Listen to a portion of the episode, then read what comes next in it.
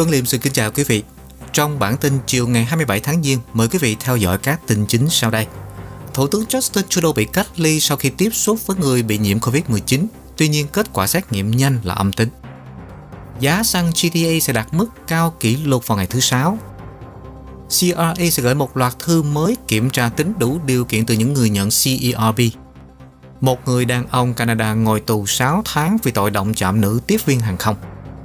Trung Quốc yêu cầu Hoa Kỳ chấm dứt can thiệp vào Thế vận hội. Nước Ý vẫn chưa bầu cử được tổng thống. Và Việt Nam đã sẵn sàng mở cửa trở lại. Và nhiều bản tin đáng chú ý khác. Chúng tôi rất cảm ơn quý vị đã đến đây để theo dõi bản tin chiều do tạp chí Culture Magazine thực hiện. Và nếu đây là lần đầu mà quý vị phát hiện kênh này, thì kính mời quý vị hãy đăng ký kênh và bật chuông thông báo để tiếp tục theo dõi các bản tin hàng ngày của chúng tôi. Rất cảm ơn sự ủng hộ của quý vị. Sau đây, mời quý vị theo dõi bản tin chi tiết.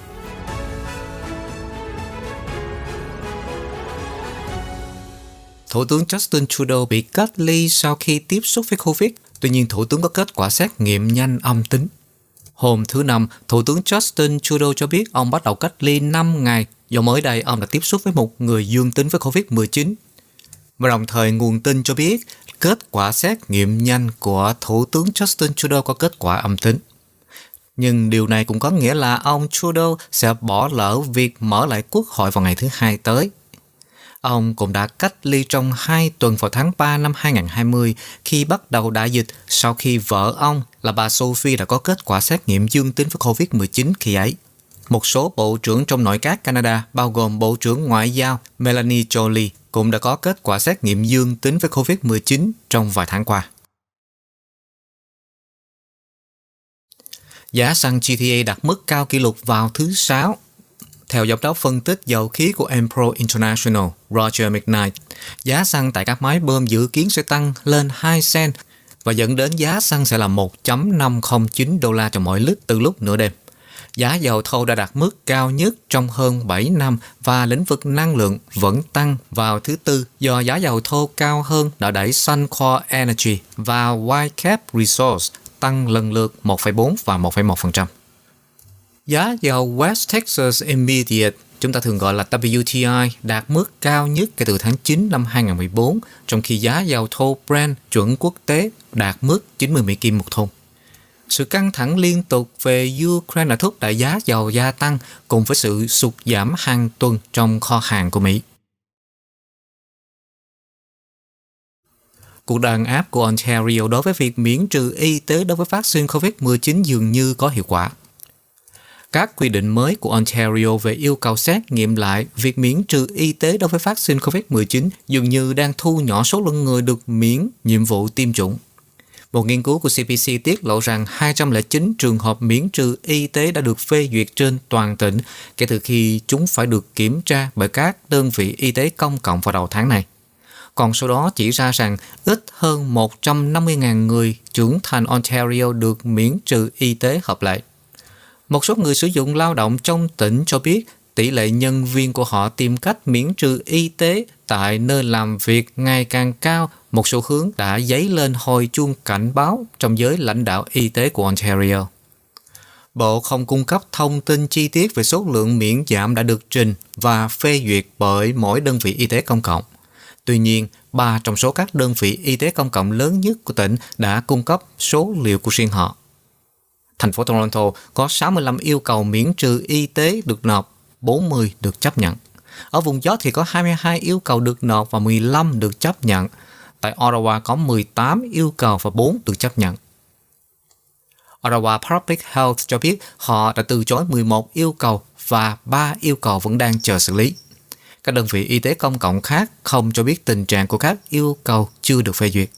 Số lượng phê duyệt tương đối nhỏ cho thấy rằng quy trình xác minh mới của tỉnh đang có tác động tới việc loại bỏ các trường hợp miễn trừ y tế bất hợp pháp. Giấy báo của bác sĩ yêu cầu miễn trừ không còn được chấp nhận để đi vào các địa điểm yêu cầu bằng chứng về việc tiêm chủng. Thay vào đó thì những người được miễn trừ y tế sẽ phải xuất trình mã QR kỹ thuật số có thể được quét bởi ứng dụng Verify Ontario.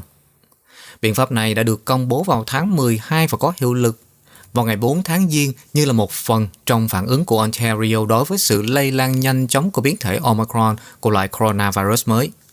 Tuy nhiên, việc thực thi sẽ được thực sự bắt đầu vào thứ hai khi mà các nhà hàng và quán bar mở cửa trở lại cho dịch vụ trong nhà với sức chứa hạn chế, cùng với các phòng tập thể dục, rạp chiếu phim và các địa điểm khác sau gần 4 tuần đóng cửa.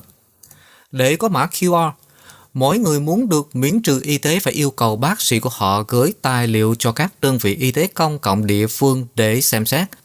Và nếu yêu cầu miễn trừ được chấp nhận, đơn vị y tế công sẽ nhập thông tin vào cơ sở dữ liệu của tỉnh và sau đó người đó có thể tải mã QR xuống từ trang web về bằng chứng tiêm chủng của Ontario như mọi người. Các quan chức của Bộ Y tế nói với CBC News rằng 209 trường hợp miễn trừ y tế đã được chấp nhận vào cơ sở dữ liệu. CRA gửi một loạt thư mới kiểm tra tính đủ điều kiện từ những người nhận CERB. Cơ quan doanh thu Canada, gọi tắt là CRA, đang gửi một loạt thư mới tới những người nhận viện trợ đại dịch để xác minh rằng họ có đủ điều kiện nhận trợ giúp và cảnh báo về nhu cầu hoàn trả tiềm năng. Đây là lần thứ hai cơ quan này gửi thư cho những người nhận phúc lợi ứng phó khẩn cấp của Canada. Và đây là một phần của quá trình xác minh tính đủ điều kiện của hàng triệu người Canada đã nhận khoản trợ cấp 500 đô la một tuần.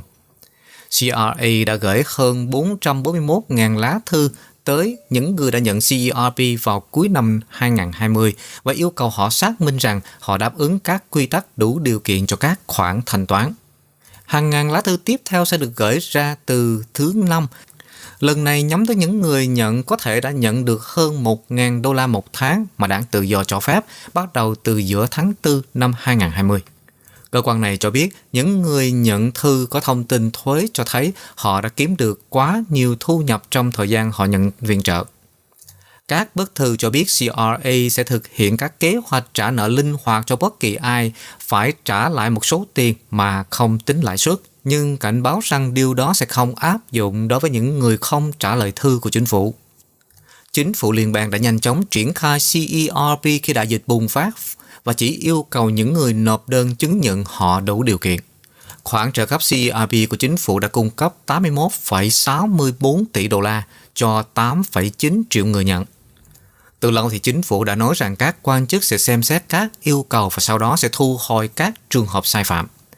Sau đánh giá quan trọng của Tổng Kiểm toán Karen Hogan vào tháng 3 năm ngoái về các cơ hội bị bỏ lỡ để ngăn chặn gian lận và thanh toán sai, chính phủ cho biết họ sẽ dành 4 năm để xét xử mọi khoản thanh toán sai. Những lá thư được gửi vào cuối năm 2020 đã yêu cầu một số người nhận chứng minh rằng họ đáp ứng một tiêu chí cho CERB. Đó là họ đã kiếm được ít nhất 5.000 đô la trong khoảng thời gian 12 tháng trước đó. Tuy nhiên các bức thư đã khiến cho những người thu nhập thấp lo lắng vì lo sợ không thể trả nợ Họ hiểu sai rằng thông điệp của CRA đặt ra thời hạn trả nợ vào cuối năm đó. Cơ quan dường như đã học được kinh nghiệm từ đó và đã sửa đổi thông điệp lần này.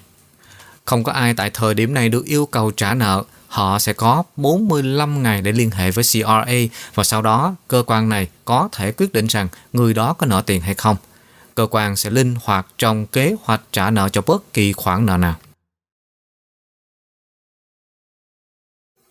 Người đàn ông Canada Một người đàn ông Canada ngồi tù 6 tháng vì tội đụng chạm tới nữ tiếp viên hàng không. Một người đàn ông Canada đã bị kết án 6 tháng tù liên bang Hoa Kỳ vì tội sơ soát một nữ tiếp viên hàng không của American Airlines. Ennio Socorro Sayers, 50 tuổi, bị kết án hôm thứ Hai tại tòa án liên bang Miami. Theo hồ sơ của tòa án, anh ta đã nhận tội hành hung vào tháng 10.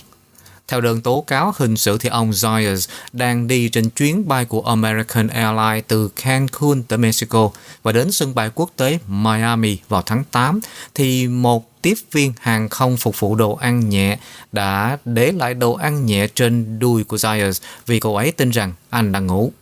Các nhà điều tra cho biết ông Zayas sau đó đã đưa tay vòng ra sau và cố tình nắm lấy chân của người phụ nữ và đưa tay lên mông của cô tất cả đều không có sự đồng ý của tiếp viên hàng không. Sau khi đến Miami, tiếp viên hàng không đã báo cáo sự việc của cô ấy với ông Zayas và một số hành khách đã chứng thực câu chuyện đó. OPP cảnh báo về ách tắc giao thông nghiêm trọng khi đoàn xe tải đến GTA. Cảnh sát tỉnh Ontario OPP đang cảnh báo những người lái xe về khả năng bị chậm trễ đáng kể khi đoàn xe tải phản đối các quy tắc phát sinh đi qua GTA hôm nay. Nhóm những người lái xe tải bắt đầu một chuyến đi xuyên quốc gia ở British Columbia vào cuối tuần qua và đang hướng đến Parliament Hill ở Ottawa.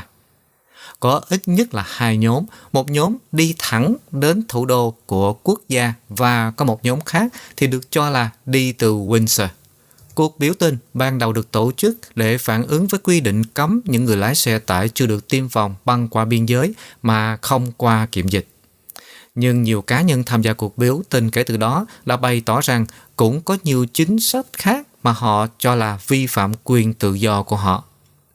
Tại thời điểm này thì vẫn chưa rõ những tuyến đường nào sẽ bị ảnh hưởng bởi cuộc biểu tình, nhưng OPP cho biết trong một thuyết rằng có thể sẽ có sự chậm trễ trên Highway QEW, Highway 400, Highway 427, Highway 403 và Highway 401 trong vài ngày tới.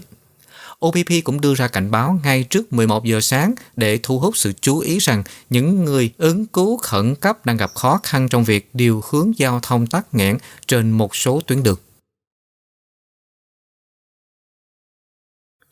Cơ quan doanh thu Canada đang tuyển nhiều vị trí không cần kinh nghiệm. Nếu bạn mới hoặc là sắp tốt nghiệp đại học hoặc là cao đẳng, hãy xem qua những vị trí mà CRA đang tuyển. Để tìm hiểu thêm các vị trí này thì hãy vào Google CRA Jobs. Có nhiều vị trí khác nhau, nó bao gồm dịch vụ hành chính, kiểm toán và kế toán, nhân sự và IT được tuyển dụng tại các thành phố trên khắp Đại Tây Dương Canada mà CRA muốn tuyển dụng những sinh viên tốt nghiệp gần đây hoặc là sắp tới. Với mức lương là 58.076 đến 65.363 một năm. Có cả những vị trí cố định và tạm thời cho đợt tuyển này. Vị trí làm việc tại Summerside và Charlottetown ở PEI, St. John's ở Newfoundland, Moncton, St. John's và Bathurst ở New Brunswick và Halifax và Sydney ở Nova Scotia. Với những công việc này, một số chỉ yêu cầu người biết tiếng Anh nhưng một số khác lại cần biết song ngữ Anh và Pháp. Không cần kinh nghiệm để được tuyển dụng nhưng ứng viên phải có bằng cấp bằng cấp ứng dụng hoặc là bằng cấp tốt nghiệp từ một cơ sở đào tạo sau trung học được công nhận. Những học sinh tốt nghiệp trước tháng 6 năm 2022 cũng được chấp nhận. Mặc dù bất kỳ ai ở Canada cũng có thể nộp đơn miễn là họ là sinh viên mới hoặc là sắp tốt nghiệp, nhưng họ sẽ chịu trách nhiệm về mọi chi phí dời nếu họ nhận được một công việc và phải chuyển đến nơi làm việc. Ngoài ra, tất cả nhân viên CRA phải được tiêm chủng đầy đủ chống lại COVID-19 trừ khi họ được ngoại trừ dựa trên cơ sở y tế, tôn giáo hoặc là lý do khác theo đạo luật nhân quyền Canada. Hạn chót để nộp đơn là ngày 31 tháng 3 năm 2022 lúc 11 giờ 59 phút tối giờ ET.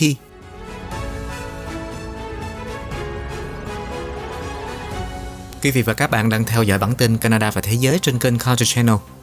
Chúng tôi kính mời quý vị đăng ký kênh và bật chuông thông báo để theo dõi các video tiếp theo. Sau đây là một số tin tức thế giới đáng chú ý trong ngày. Cơ quan quản lý thuốc EU phê duyệt thuốc viên điều trị COVID-19 của Pfizer cho bệnh nhân có nguy cơ cao. Trung Quốc yêu cầu Hoa Kỳ chấm dứt việc can thiệp vào Thế vận hội. IOC cho biết họ dự kiến sẽ gặp gỡ với Peng Shuai tại Thế vận hội mùa đông sắp tới. Nước Ý vẫn chưa bầu cử được tổng thống. Việt Nam đã sẵn sàng mở cửa trở lại ba học sinh tiểu học ở Hải Phòng bị cô giáo đánh tím người. Sau đây mời quý vị theo dõi bản tin chi tiết. Cơ quan quản lý thuốc của EU phê duyệt thuốc viên điều trị COVID-19 của Pfizer cho các bệnh nhân có nguy cơ cao. Cơ quan quản lý thuốc của Liên minh châu Âu hôm thứ Năm đã bật đèn xanh cho thuốc viên kháng virus COVID-19 với nhãn hiệu Paxlovid của Pfizer để điều trị cho những người có nguy cơ mắc bệnh nặng. Cơ quan Dược phẩm châu Âu gọi tắt là EMA xác nhận phê duyệt có điều kiện cho thuốc Paxlovid sẽ cho phép quốc gia thành viên EU triển khai loại thuốc này sau khi cơ quan quản lý đã đưa ra hướng dẫn sử dụng khẩn cấp vào cuối năm ngoái. Ý, Đức và Bỉ là một trong số ít các quốc gia của EU đã mua thuốc này. Theo dữ liệu thử nghiệm lâm sàng của công ty, thuốc Paxlovid có hiệu quả gần 90% trong việc ngăn ngừa nhập viện và tử vong ở những bệnh nhân có nguy cơ mắc bệnh nặng. Dữ liệu của phòng thí nghiệm gần đây cho thấy thuốc vẫn giữ được hiệu quả chống lại biến thể Omicron. Tuy nhiên, loại thuốc này chỉ mới được thử nghiệm trên những người chưa được tiêm chủng và điều này đã đặt ra câu hỏi về khả năng sử dụng thuốc ở những người có nguy cơ cao đã được tiêm chủng. Thuốc viên của Merck hiện cũng đang được xem xét ở EU nhưng mất nhiều thời gian hơn để phê duyệt vì công ty đã sửa đổi dữ liệu thử nghiệm vào tháng 11. Nguyên nhân là do công ty cho rằng loại thuốc này kém hiệu quả hơn và đáng kể so với những suy đoán trước đó.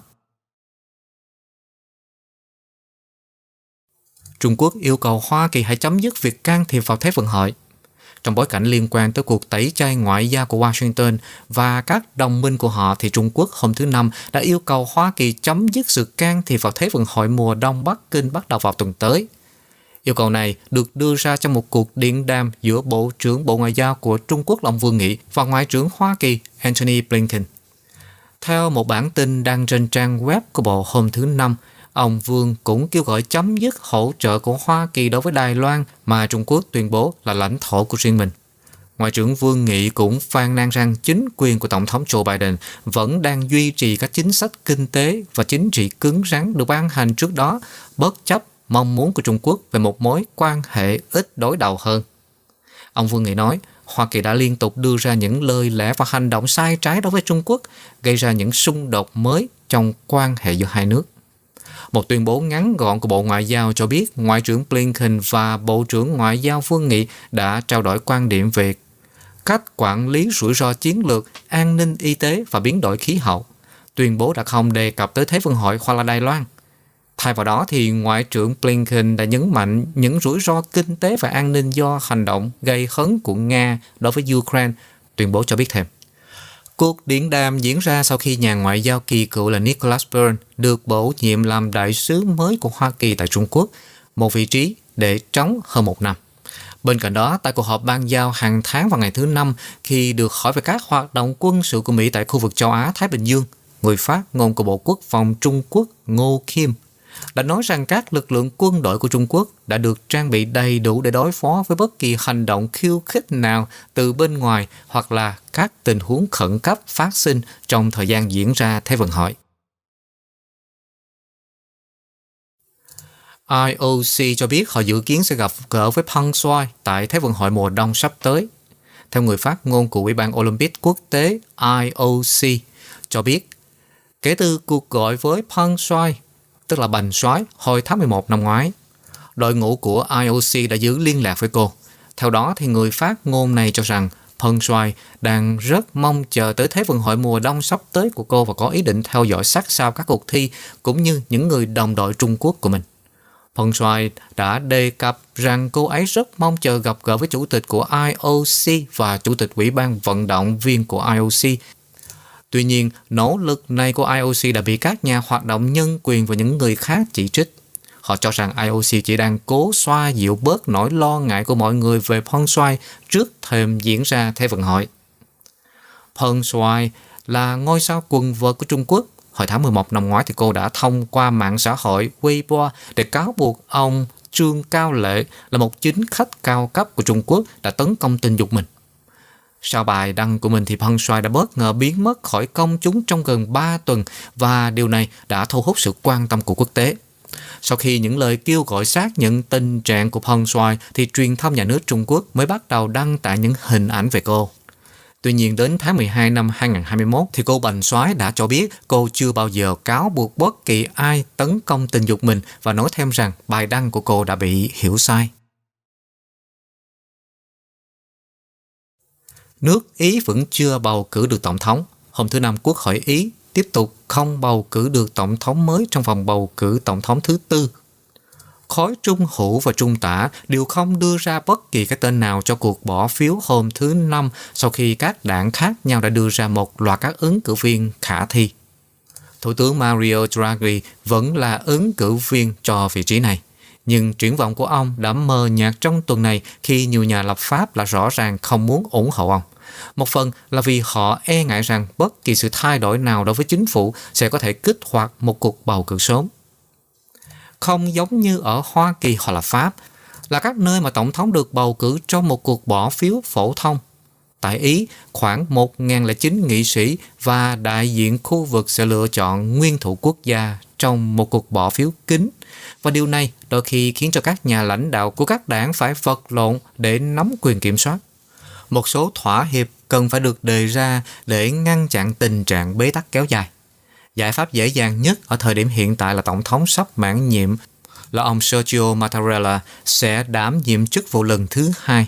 Ông Mattarella đã bác bỏ điều này, nhưng sự ủng hộ dành cho ông vẫn tiếp tục tăng trong các lá phiếu hàng ngày, cho thấy nhiều nhà lập pháp vẫn mong muốn ông ấy thay đổi ý định. Tổng thống Ý có nhiệm vụ kéo dài 7 năm và có quyền lực đáng kể trong việc giải quyết các cuộc khủng hoảng chính trị thường xuyên gây ảnh hưởng tới đất nước, bao gồm việc bổ nhiệm các thủ tướng và giải tán quốc hội. Việt Nam đã sẵn sàng mở cửa trở lại. Theo Thủ tướng Việt Nam hôm thứ Năm cho biết, với tỷ lệ tiêm chủng cao và kinh nghiệm chống lại COVID-19, Việt Nam hiện đang rất tự tin để mở cửa trở lại cho các hoạt động kinh tế và xã hội. Cho đến nay, 76,7% trong số 96 triệu người dân trong cả nước đã được tiêm hai liều vaccine. Tuy nhiên, Thủ tướng Việt Nam cũng cảnh báo về những nguy cơ hiện hữu, nhất là khi Việt Nam đã phát hiện các ca Omicron trong cộng đồng. Việt Nam đã ghi nhận trên 160 ca Omicron, trong đó có 6 trường hợp lây nhiễm trong cộng đồng, 5 trường hợp ở Sài Gòn và một trường hợp ở Hà Nội. Số còn lại là các trường hợp nhập cảnh. Việt Nam đã nối lại hầu hết các hoạt động trong nước và nới lỏng các hạn chế biên giới. Kể từ ngày đầu năm nay thì các chuyến bay thương mại thường xuyên đã được nối lại giữa Hà Nội, Sài Gòn và các đường bay như là Bangkok, Phnom Penh, San Francisco, Seoul, Singapore, Đài Bắc và Tokyo. Việt Nam cũng dự kiến sẽ nối lại nhiều đường bay hơn đến châu Âu trong thời gian sắp tới. Theo quy định hiện hành thì những người đã được tiêm phòng đầy đủ và những người đã khỏi bệnh COVID-19 khi nhập cảnh đến Việt Nam, họ chỉ cần tự cách ly trong 3 ngày. Tất cả mọi người từ trẻ em dưới 2 tuổi phải có kết quả xét nghiệm âm tính với coronavirus bằng phương pháp PCR trong vòng 72 giờ trước khi khởi hành. Ba học sinh tiểu học ở Hải Phòng bị cô giáo đánh tới tím người Do không hoàn thành bài tập về nhà, ba học sinh lớp 3 tại trường tiểu học Ngũ Đoan ở huyện Kiến Thụy, thành phố Hải Phòng đã bị cô giáo phạt hình thức đánh thước gỗ vào mông. Thông tin và hình ảnh về vết thương của các em học sinh đã được gia đình đăng tải lên mạng xã hội hôm thứ Tư, khiến cho dư luận phẫn nộ. Trước đó vào hôm thứ Hai, khi kiểm tra bài tập về nhà và phát hiện ra ba em này đã không hoàn thành bài tập cô Vũ Thị Hoài, 24 tuổi, đã quyết định dùng thước gỗ đánh vào mông các em đến 70 lần. Tuy nhiên thì trong giải trình sau đó, cô Hoài đã phân trần rằng cô không tự đánh các nam sinh mà cô đã chỉ đạo những học sinh khác trong lớp làm điều đó. Theo một quan chức của ngành giáo dục cấp huyện cho biết, cô Hoài hiện đang bị nghỉ việc tạm thời trong thời gian xác minh. Nếu cô Hoài có tham gia vào việc đánh học sinh thì cô ấy sẽ bị sa thải và nếu không, cô ấy cũng sẽ bị khiển trách.